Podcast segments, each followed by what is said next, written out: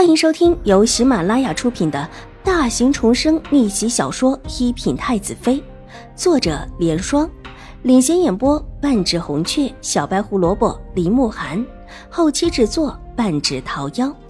喜欢宫斗宅斗的你千万不要错过哟，赶紧订阅吧！第三百一十二集。走出院门，想了想，便往狄言的院子而去。他想起了狄言身边有两个通房丫鬟，往日里看着很不顺眼，觉得妖兮兮的，早就想着等之后嫁过来的时候打发了他们。但这回确实给他们立功赎罪的机会。看着秦玉茹冷着脸离开，秦婉如唇角微弯，然后重新的进屋，向太夫人行过礼之后，太夫人，如果找不到当初的边框。能否用金钟最实心的框架呀？可以。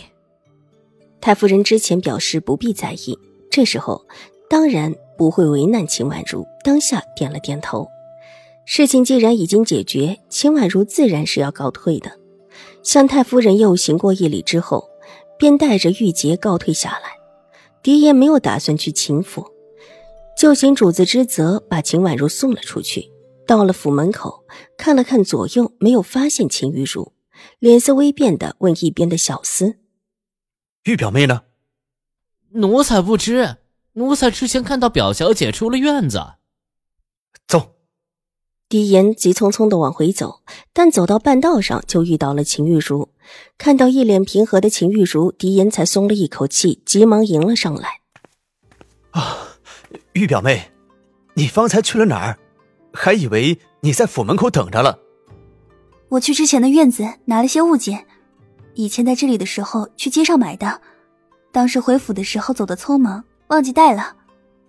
金玉茹微微一笑，虽然心里恨得咬牙，脸上却没有露出分毫。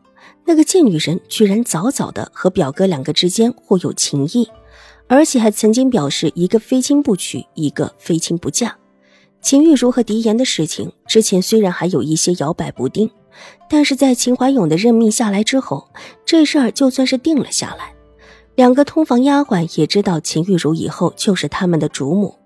听得秦玉茹这么一问，当然不会隐瞒宁采仙的事情，不但把宁采仙和狄言的事情说了出来，而且还表示之前宁采仙还派人去秦府找狄言，说是病了，还把狄言请到宁府去。据说这位倪小姐娇弱的很，和狄言说着说着，居然委屈的晕倒了。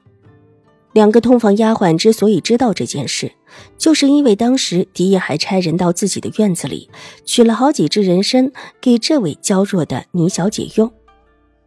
而两个通房丫鬟也表示，好几次看到这位娇弱的小姐倒在世子的怀里，只要想到两个通房丫鬟说的这一点。秦玉茹就差一点咬碎了钢牙，但也知道这时候不能直接发作。之前齐荣之的事情就差一点让狄言不悦了。哦哦，好，还需要什么吗？之前你也买了一些放在我那里的。狄言这时候只想把秦玉茹给送走，哪里还有什么不应的？还是放在表哥处吧。秦玉茹一看狄言的这个样子，却越发的恨毒了起来。握在帕子里的手狠狠的攥紧，脸上却依旧保持着轻松。好吧，那我送表妹出去。宛如表妹这会儿应当已经走了，我另外再派马车把你送去。有劳表哥了。说什么有劳？玉表妹的事原就是我的事。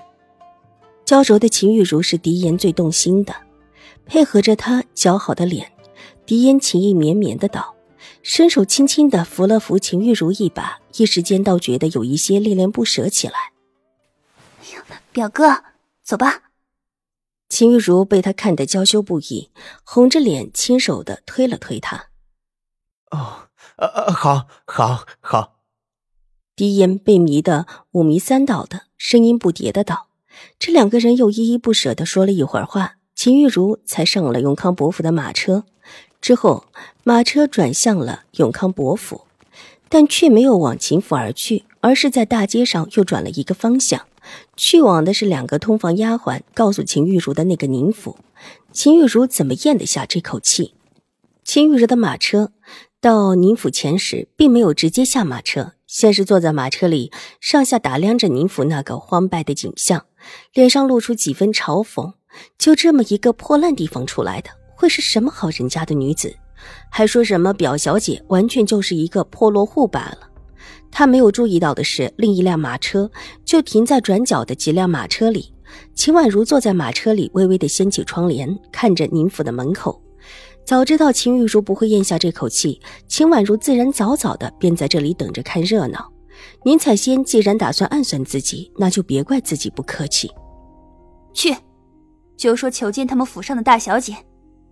是小姐。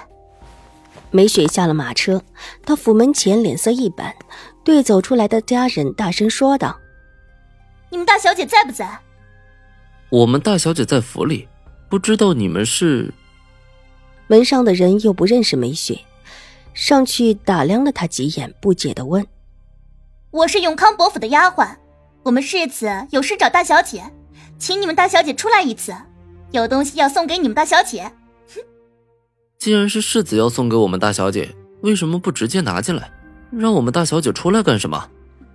门上的下人不解的道：“以往嫡世子要送什么，都是直接送过来的。”什么时候还需要犹犹豫豫的让自家大小姐到门口来接？